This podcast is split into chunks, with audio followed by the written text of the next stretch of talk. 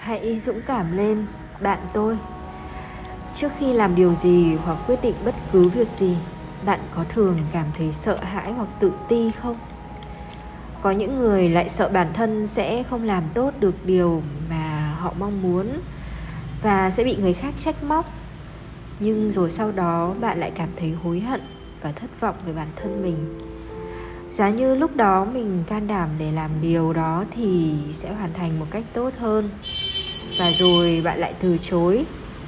Đôi khi có phải bạn quá nhạy cảm, chỉ để ý đến cảm nhận của những người xung quanh, mà không quan tâm đến cảm xúc thực sự của chính mình.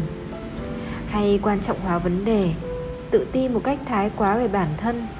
Chính điều này đã khiến cho bạn mất đi nhiều cơ hội.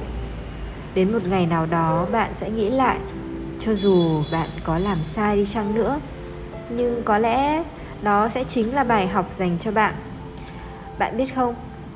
Chính những thử thách sẽ giúp bạn quyết tâm hơn. Nếu bạn cứ sống mà không chiến đấu, luôn sợ hãi, thì sẽ đến một ngày nào đó bạn bị lãng quên. Vậy thì hãy đừng ngần ngại mà thay đổi. Thay đổi hành động, thay đổi tư duy, thay đổi cách suy nghĩ.